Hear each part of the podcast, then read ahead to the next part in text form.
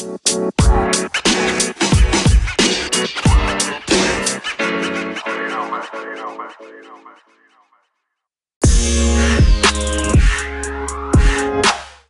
Selamat siang kawan-kawan muda, selamat siang dari uh, terutama dari yang jauh dari Atma Jaya ya. Walaupun tetanggaan kalau di Jakarta tetap aja jauh gitu.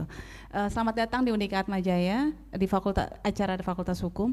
Uh, tadi tadi sudah dibicarakan sebenarnya tentang pasal kesusilaan ya atau pasal kalau ngelihat RUKHP itu pasal tentang perzinahan. Sebenarnya ada dua pasal yang kita mau diskusikan. Uh, pada ini enggak, pada ta, pada tahu pasalnya enggak yang lagi kita omongin? Ya, saya coba kasih slide-nya. Itu ada pasal, saya ambil dua pasal dari yang tanggal terakhir ya. Semoga ini benar, karena kan 18 September ya. Eh, kadang-kadang soalnya setelah itu ada perubahan juga kita nggak pernah tahu karena akses terhadap informasi juga nggak semudah itu ternyata walaupun dari segi akademisi kita minta juga agak sulit. Nah ini uh, apa sih yang dimaksud dengan asusila atau per, eh, perzina eh, yang diatur dalam RKUHP itu ada dua. Pertama adalah di pasal 417 uh, ayat 1 yang menyebutkan bahwa tulisannya begini. Saya bacakan saja sambil menunggu slide.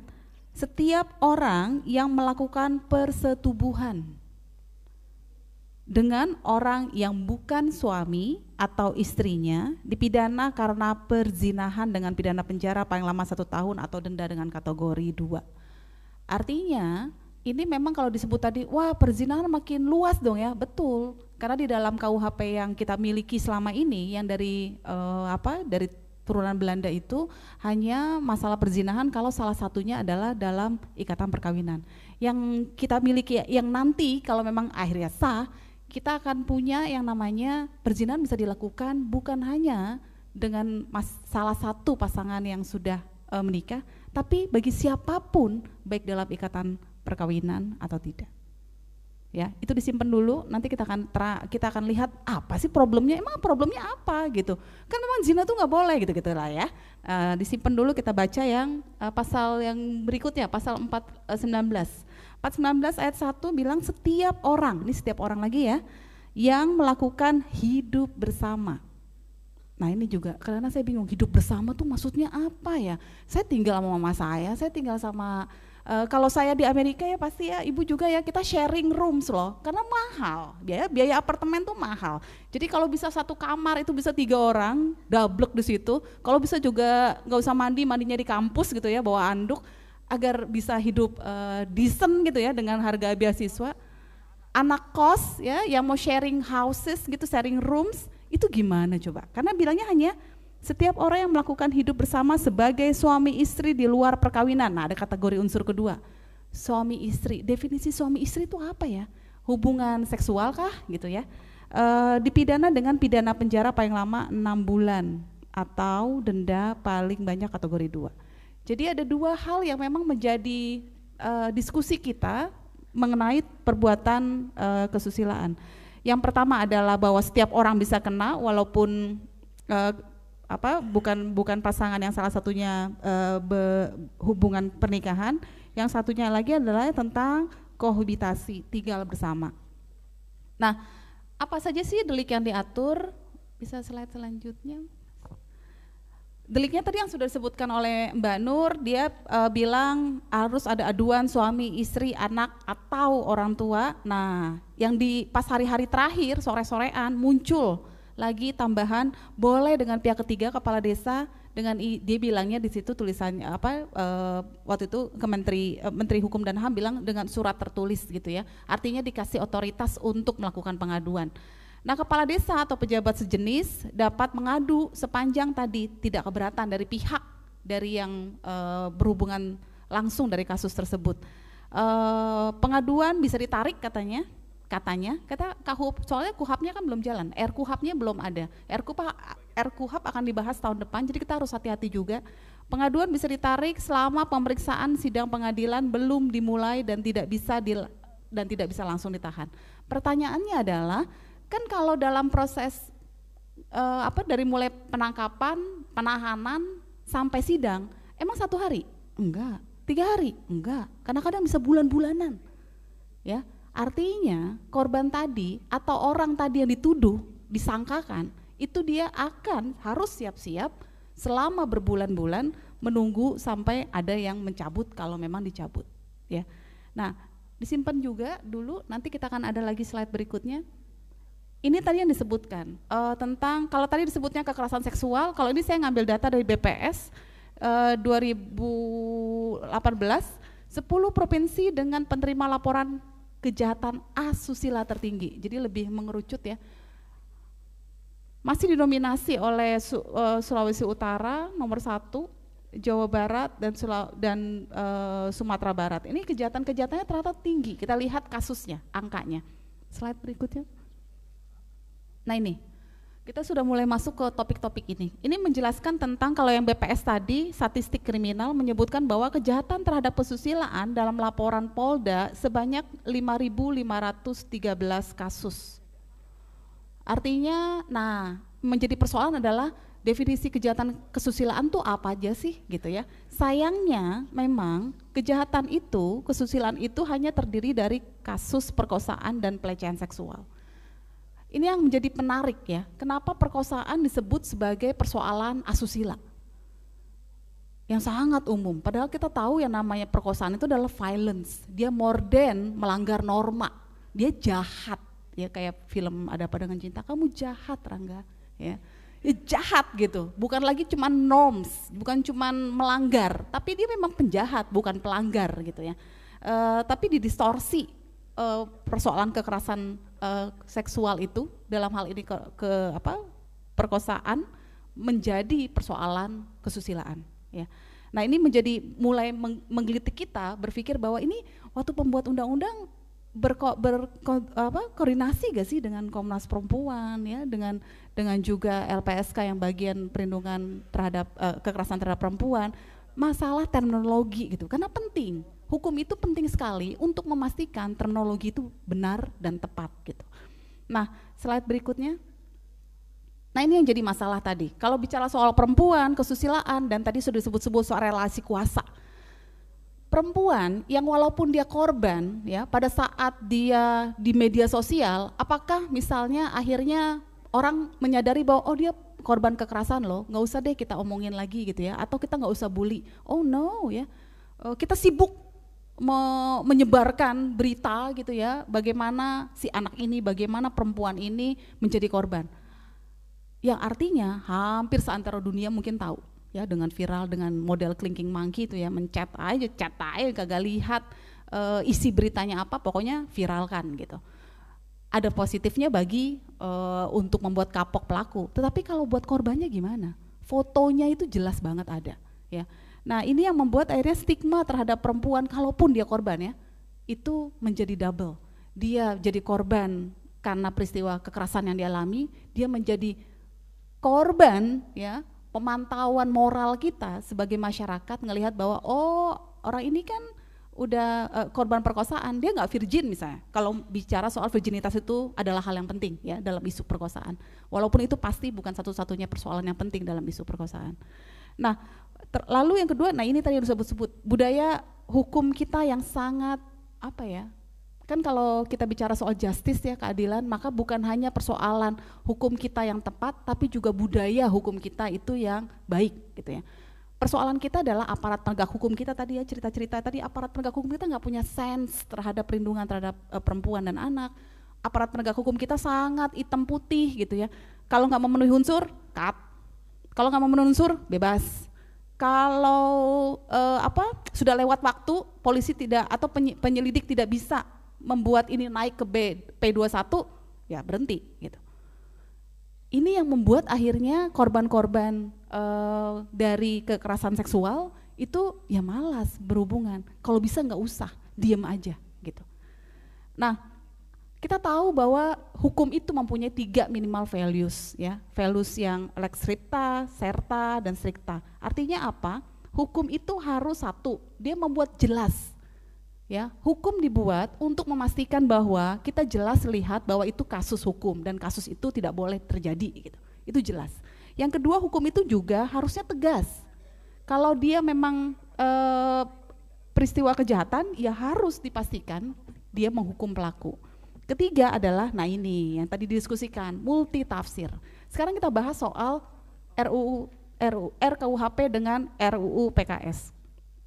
Kalau kita mau menggunakan kata yang tadi yang di yang di apa di tes ya, lex spesialis derogat lex generalis, pada saat terjadinya ada dua peristi ada dua hukum yang sama ya, eh, RKUHP dengan KUHP yang baru dengan PKS mana yang akan berlaku kalau bicara soal kekerasan seksual? PKS. Tapi kita juga tahu ada satu prinsip hukum yang lain yang bukan hanya melihat soal hukum yang lebih atau peraturan yang lebih uh, umum itu ditidakkan dengan peraturan yang lebih uh, apa spesialis, tetapi kita ada yang kenal pernah dengar gak ada yang namanya lex posterior derogat legi priori. Artinya, ah hukum yang baru menegasikan atau peraturan yang baru menegasikan peraturan yang lebih lama. Kalau nih kalau nih kita pakai strategi ya Bu Nur ya. Kalau RUU eh, PKS duluan jadi, ya anggaplah alhamdulillah gitu ya Februari gitu. KUHP jadi Juni. Mana yang berlaku harusnya kalau pakai azas eh, lex posterior derogat legi priori? KUHP. PKS apa pakai azas yang tadi? Or, hukum yang hukum yang baru itu menegasikan hukum yang lebih lama. Yang baru bisa pakai KUHP. Nah, multi tafsir ini itu juga dimiliki oleh budaya hukum kita. Kalau kita kan harapannya adalah kalau lex spesialis itu doang yang dipakai, nggak usah lagi kita ngelihat uh, apa KUHP, eh, pakai aja PKS. Tapi kalau penegak hukum kita pakai azas yang lain, bisa gak? Bisa aja. Itu juga yang ditakutkan oleh para aktivis hak asasi manusia dalam membaca e, dua kejahatan besar hak asasi manusia, kejahatan terhadap kemanusiaan dan juga genosida yang dimasukkan ke dalam KUHP. Dimasukkan juga kita padahal punya undang-undang tentang pelanggaran hak asasi manusia dan pengadilan hak asasi manusia. Ini yang berlaku mana? Kalau KUHP jadi berarti KUHP dong gitu ya. Hukumannya lebih ringan. Nah itu bagaimana nih kita me, me, memastikan bahwa ada kejelasan hukum yang akan digunakan oleh aparat penegak hukum. Ada jaminan nggak gitu? Nah garanti itulah yang saya tadi sebutkan soal budaya hukum kita. Budaya hukum kita ya ya kadang-kadang semau maunya aja. Saya mau pakai yang ini ah, saya mau pakai yang itu ah gitu ya. Siapa yang paling tidak beruntung kalau kita berhadapan dengan penegak hukum yang mempunyai budaya hukum yang sangat tidak tidak taat, maka korban terutama tadi yang sudah disebutkan perempuan yang buta hukum, disabilitas yang tidak bisa membela diri gitu ya. Nah ini kekhawatiran-kekhawatiran yang muncul. Berikutnya, nah saya bilang silau ya. Ini menjilaukan pasal ini ya. Uh, sebenarnya kan gini ya, kalau kita kita juga harus melihat ada hal yang positif dari uh, eh, KUHP. KUHP itu mulai uh, di apa di buku satu tidak lagi hukuman yang paling berat adalah hukuman mati langsung otomatis gitu ya, tapi ada ada beberapa yang layer-layer sebelum dijatuhkan hukuman mati atau pada saat dijatuhkan hukuman mati bisa melakukan perbuatan hukum yang lain. Ada positifnya, tetapi sayangnya negatifnya juga banyak gitu. Nah salah satunya ini yang soal pasal asusila ini menyilaukan kenapa? Karena semua hal itu bisa membuat kita menjadi korban dan membuat kita juga menjadi pelaku ya. Kuat-kuatan mana aja? Duluan-duluan siapa? Lebih tahu hukumnya siapa? Gitu ya. Ya ini yang membuat akhirnya silau buat kita yang orang-orang hukum gitu. Uh, dia mempersempit uh, ruang kekerasan terhadap korban dan perempuan. Jelas ya tadi kalau dibilang bahwa di, di ka, tadi sudah disebutkan oleh Mbak Nur hukum kita itu tidak menceritakan soal korban. Hukum kita menceritakan sangat didominasi subjeknya adalah pelaku korbannya di mana gitu ya. Jadi menerokan persoalan kekerasan terhadap perempuan. Fokus pada penilaian norma masyarakat. Saya terus terang harus membaca ulang e, naskah akademik yang ada. Karena memang seharusnya dalam membuat undang-undang itu harus ada naskah akademik. Di, diskusi apa sih yang muncul pada saat mau menghukum orang yang tinggal bersama dan mau menghukum orang yang bukan hubungan suami melakukan hubungan suami istri yang bukan uh, pasangannya biasanya pasti intinya adalah ya itu kan tindakan yang tidak tidak bermoral gitu ya di masyarakat kita yang sangat wah agamis yang sangat apa ya mengedepankan nilai-nilai e, norma kesusilaan itu pasti itu perbuatan yang udah pasti harus penjarain aja gitu ya. Padahal bicara soal hukum gak hanya menghukum. Ingat juga prinsip yang disebutkan bahwa hukum pidana adalah ultimatum remedium. Dia harus upaya terakhir kok. Gak harus semuanya harus dihukum pidana, gak semua harus dipenjara dan bikin penjara baru gitu. Nah pertimbangannya apa sih? ada beberapa beberapa catatan. Ada pertama kesusilaan melanggar norma di masyarakat yang tadi saya sebutkan, mengabaikan nilai kekerasan di dalam perempuan karena masyarakat yang memiliki kuasa kuasa untuk menentukan. Jadi masalah saya ini adalah korban kekerasan atau tidak, itu siapa yang menentukan? Apakah perempuannya sendiri? Banyak kan masyarakat. Oh enggak, yang tadi yang dibilang oleh uh, uh, Mbak Livia di apa ya dikunci gitu isu-isu soal uh, integritas dirinya sebagai perempuan dengan isu nanti kalau kamu ngomongin bakal terungkap kamu aib loh. Kalau kamu ngomong oh saya nggak percaya itu orang kan baik banget, alim banget, nggak mungkin dia begitu gitu ya. Nah ini dikunci ruang-ruang buat perempuan yang mau bicara soal integritas dirinya, akhirnya bicara soal apa sih yang enak didengar oleh masyarakat. Ya, jadi di drive thru gitu ya, di dilewatin aja isu soal itu. Nah, Nah ini yang terakhir, permisif kita itu. Kita sering banget lupain banyak hal, ya dari mulai kejahatan masa lalu, apalagi yang kayak gini, udah live. Kalau kita ketemu sama temen ya, yang muda-muda nih ketemu sama temen, terus dia korban pelecehan, lalu bilang, ya udahlah kita berdoa, gubrak ya. Atau udah lupain aja lagi, dia kan udah jadi mantan, please deh. Sangat permisif, sangat udah lupakan, jangan omongin, life must go on gitu ya. Uh, hiduplah dengan lebih baik, berdoa banyak-banyak Nah permisif ini itu sangat berbahaya kawan-kawan muda ya. Bukan berarti tadi marah terus uh, menghukum bau nyeret orang ini ke pengadilan enggak juga ya. Tetapi melupakan kejahatan dan akhirnya itu membuat muncul kejahatan baru. Apa itu? Impunitas. Orang yang tadi jadi pelaku akhirnya ngerasa diampuni kok. Uh, saya nggak akan dihukum kok karena orangnya juga lupain kok gitu ya. Nah impunitas itu dimulai dari mana? Pada saat kita permisif memaafkan banyak hal sampai melupakan bahwa kita punya tanggung jawab sebagai masyarakat untuk memastikan tidak berulangnya kejahatan. Nah ini unintended consequences kalau saya bilang, konsekuensi yang tidak disengaja yang akhirnya kalau saya bilang sih sengaja, tapi bahasa bagusnya adalah unintended aja deh gitu ya. Victimisasi, nggak sengaja sebenarnya pasal ini muncul yang dia nggak mempertimbangkan bahwa akan muncul uh, uh, korban-korban uh, dari RU, RKUHP ke depannya. Satu adalah perempuan dan masyarakat termarginal itu pasti ya. Berikutnya.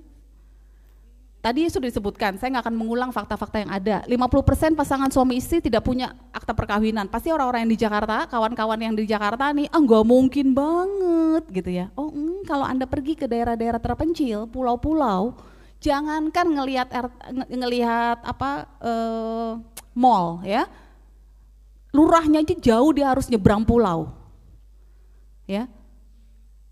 Kalau dia mau menikah, dia harus nyebrang pulau dulu untuk meregistrasikan perkawinannya. Jadi angka yang 50% bahwa ini angka ini saya ambil dari Puskapa UI 2017, ini nggak main-main. Banyak sekali uh, korban apa banyak sekali orang-orang yang tidak punya dokumen sipil karena rumahnya terpencil, tidak bisa diakses. Dibilang apa dokumen sipil gratis ya? Ternyata banyak bayarnya juga. Untuk orang-orang miskin itu sangat sulit untuk untuk uh, mendapatkan akses disabilitas yang tadi ya. Konsen itu nggak perlu untuk disabilitas misalnya kayak gitu. Atau ya ini, kita memiliki enam agama resmi yang diakui oleh pemerintah. Kalau yang tidak mau masuk ke dalam menganggap dirinya bukan bagian dari enam agama resmi, apa yang harus mereka lakukan? Dia harus masuk salah satu pilih. Atau kalau dia nggak mau pilih, ada gak yang dicentang di dalam dokumen sipil kita dan harus kita registrasi dalam dalam perkawinan? Nah ini yang jadi masalah. Bagaimana dengan anak? Kita ngerucut soal anak. Berikutnya, ya, ini dia. Bicara soal uh, perzinahan, maka erat kaitannya dengan uh, perkawinan yang apa ya disebutnya untuk mencegah perzinahan. Sekarang kan banyak banget ya viral-viral viral juga tuh di media sosial yang bilang bahwa daripada berzina mendingan menikah. Aish ya. Lo pikir nikah segitu gampangnya kayak beli roti di koperasi Atma Jaya kalau punya uang juga itu. Ya jadi ini aduh anak ini udah udah udah mau balik apa nama istilahnya kalau muslim tuh ya akil balik. Oh anak ini sudah cukup. Oh udah kalau yang Kristen kata sisasi gitu ya SMP. Daripada nih berduaan kayaknya udah lengket banget ke mana-mana bareng. Nah udah nikahin aja gitu ya. Persoalannya apa? Dispensasi perkawinan masih boleh. Nah, kalaupun dinaikin dengan dengan putusan MK kemarin 19 tahun sekarang, kalau di Undang-Undang KUHP kita sebelumnya apa? 16 tahun dan 19. Tapi kalau dispensasi diberikan izin oleh orang tua, boleh gak? Boleh. Umur 13 dispensasi, boleh gak? Daripada nanti tinggal melakukan zina nih, ya udah kita nikahin. Apa sih akibatnya? Yang paling rugi siapa? Ya, terus terang saya harus harus berpihak di sini. Ya, anak perempuan kalau dia tidak langsung hamil pada saat setelah menikah umur 13-14, kalau langsung hamil, perut besar, mau tetap ke sekolah boleh gak? Boleh. Tapi malu gak? Malu. Kenapa? Karena budaya kita memang ya itu sangat memalukan gitu. Ya. Nah ini yang yang distorsinya pemahaman soal kesusilaan akhirnya nggak nggak nggak clear gitu ya. Sebenarnya mau menohok siapa sih? Sebenarnya ingin melindungi siapa sih pasal ini gitu? Kok semuanya jadi tidak terlindungi? Ya anak ya perempuan ya orang-orang e, disabilitas yang orang miskin nggak punya akses terhadap dokumen sipil gitu ya. Semua jadi kabur. Makanya saya bilang tadi judulnya agak silau undang-undang ini. E, lalu apalagi yang berikutnya adalah nah ini kawin kontrak saya nggak usah sebutin daerahnya ya. Pasti tahu. Oh ya oh agak naik dikit ya. Oh kasih clue juga. Ya? Dari ya bu, bukan kayaknya bukan puncak. Uh,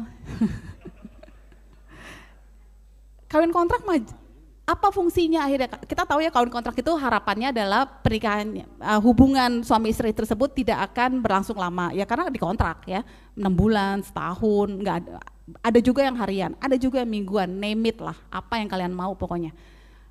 Salah satunya adalah ya bagaimana bagaimana potensinya ngelihat itu di, di kacamata RKUHP untuk menegasikan perjinahan pasti ya. Agar tinggal bersama kawin kontrak aja dan itu lebih aman gitu. Tapi persoalannya apa yang terjadi? Setelah kawin kontrak punya anak laki-lakinya pergi yang ditinggal perempuan dengan anaknya. Dia lagi, anak dan perempuan. Ya, belum lagi kalau nah, tadi belum udah disinggung-singgung sedikit tapi saya nggak akan ke sana soal misalnya anak korban perkosaan ya, dia udah kena pasal perzinahan, the korban perkosaan, kena pasal zina gitu kemudian dan dia melakukan aborsi. Double gak tuh hukumannya? Kena gak di undang RKUHP soal aborsi? Kena. Di mana dia bisa bilang bahwa saya punya integritas terhadap diri saya dan saya memilih gitu untuk melapor ke LPSK misalnya. LPSK akan bilang, waduh ini tiga pasal kena semua berderet gitu ya. Berikutnya slide hampir terakhir sebelum kesimpulan. Nah ini perempuan sebagai korban dan pelaku. Jadi kalau tadi ngelihatnya kan perempuan sebagai korban terus ya, tapi sebenarnya undang-undang ini juga menohok perempuan, dia bisa berpotensi yang sangat luar biasa menjadi pelaku kejahatan. Kenapa? Karena biasanya perempuan tuh biasanya lebih tadi yang sudah disebutkan lebih diam untuk tidak melapor duluan gitu ya. Kalau yang dilap, yang melapor duluan adalah keluarga dari yang laki-laki, kena juga nih yang perempuan. Ya jadi uh, dia bisa menjadi pelaku dan apalagi dia menjadi korban. Perempuan terjerat sebagai pelaku karena memang isu moral tadi, buta hukum ya, posisi peradilan. Nah ini kita kan pengennya kan pengadilan kita netral ya, nggak memihak gitu ya. Kalau ngelihat patungnya, patungnya Dewi Keadilan tuh kan ditutup mata, terus ininya apa namanya timbangannya rata gitu ya. Kita sih berharapnya timbangannya agak miring dikit, nggak rata-rata amat. Kenapa? Karena memang hukum yang sangat netral itu juga harus dilihat hati-hati. Kenapa netral, netralismenya hukum itu membuat orang-orang yang nggak bisa raih ke sana untuk mendapatkan bantuan hukum, orang nggak bisa baca pasal, uh, orang yang nggak mengerti soal dakwaan yang dijatuhkan kepada dirinya, akhirnya kena jadi korban. Kenapa? Karena dia nggak bisa sama posisinya dengan pelaku kejahatan kalau dia jadi korban. Posisinya udah nggak seimbang sedari awal. Jadi pada saat proses peradilan, posisi perempuan dan anak yang korban kekerasan itu udah nggak seimbang dengan pelaku. Kalau tadi contohnya adalah orang-orang besar yang punya relasi kuasa ya, dia adalah bosnya, dia adalah guru uh, agamanya, dia adalah misalnya partnernya yang sangat tergantung misalnya untuk mendapatkan nafkah, udah relasi kuasanya pasti udah nggak berimbang. Ya timbangannya jangan sama, timbangannya juga harus memihak, berimbang ya berimbangnya ke arah mana? Pemihakan terhadap korban. Kalau enggak netralitas itu akan membuat korban mana pun tidak akan mendapatkan akses bantuan hukum yang atau akses hukum yang sama. Nah ini kesimpulan dari diskusi kita. Semoga ini juga bisa lebih mudah untuk mengerti. Uh, slide terakhir. Jadi gini, uh, kita tahu bahwa semakin di ruang privat itu semakin masif di apa ya, dipantau, maka potensi terhadap uh, apa dan juga dengan budaya hukum kita yang carut marut itu ya potensi terhadap siapa pun bisa menjadi korban atau pelaku uh, kejahatan. Jadi itu harus dimulai dipikirkan ya. Ini mengajak kawan-kawan muda mengajak mahasiswa fakultas hukum untuk sangat kritis melihat ini. Kenapa? Karena akan kalian nanti yang kena. Akan kita juga semua yang ada di sini akan kena. Jadi harus sangat kritis. Yang kedua adalah pemahaman gender ini penting banget ya. Tadi yang saya bilang say no it ya means no. Silence also means no ya. Silence itu bukannya konsen kalau masalah soal soal apa e, kekerasan ya. Orang dikemplang gitu terus diem aja, oh kamu mau dikemplang lagi gitu, kan enggak ya? Ya kalau dikemplang diem itu artinya takut bau, bukannya iya, bukannya mau. Jadi konsen itu juga bukan berarti kalau no aja ya, tetapi kalau bilang silence ya dia diem itu juga bukan berarti dia allow to do so ya boleh melakukan itu. Dia silence pasti karena dia takut. Dia silence karena mungkin dia ya duh nanti kalau uh, saya uh, apa uh, tidak taat terhadap suami nanti karena dia nggak bisa bekerja nggak boleh bekerja nah, anak saya nafkahnya dari mana nih? Nah ini juga akhirnya diam aja. Ya jadi berpihakan apa gender perspektif itu sangat penting dan bukan hanya kepada kepada aparat penegak hukum tapi kita juga ya apalagi pendamping-pendamping nanti yang kalian menjadi lawyer. Nah, memahami persoalan utama. Nah, ini persoalan utama dari RKUHP tentang kesusilaan itu apa sih sebenarnya? Mau ke mana sih ini pasal dibawa gitu ya? Jangan sampai itu ya, akhirnya bicara soal fakta-fakta aja, bicara soal oh itu perbuatan amoral loh, oh itu asusila loh, oh itu aib loh, oh itu nggak boleh loh, masukin aja dalam dalam RKUHP. Semua fakta dimasukkan akhirnya ke dalam RKUHP. RKUHP itu bukan bicara soal fakta, tapi bicara soal values. Values apa? Perlindungan terhadap semua warga negara. Nah itu yang hilang kata-kata perlindungan. Pokoknya hukum aja udah enak banget ya, enak 6 bulan 12 tahun eh, main kayak beli cabai. Uh, memahami persoalan utama itu penting ya. Dan peradilan pidana yang sangat netral tadi itu membuat keberpihakan atas timpangnya relasi sosial itu menjadi tertutup dan bahkan tidak memperhatikan soal korban. Ya, jadi dari awal memang udah nggak setara posisinya. Uh, ketidaksetaraan di depan hukum yang tadi udah nggak setara membuat korban terjerat hukum dan akhirnya mengimpunitas pelaku. Yang terakhir ini juga yang penting dan ini tugas kita bersama. Minimalisir kebiasaan praktik dan budaya yang mendiskriminasi perempuan dan menempatkan perempuan sebagai objek kekerasan. Jadi kawan-kawan, eh, kawan-kawan muda terutama kalau berpartner ya partner, ya akan sangat baik apabila kalau kalian memahami soal perempuan itu bukan subjek, anak juga bukan eh sorry perempuan itu bukan objek sama dengan anak ya. Kalau punya adik adik mau ngomong terus bilang udah lu diem aja apa sih lo tau apa sih? Gitu ya. Ah, ah, ah, ah, it's not the way you treat people ya.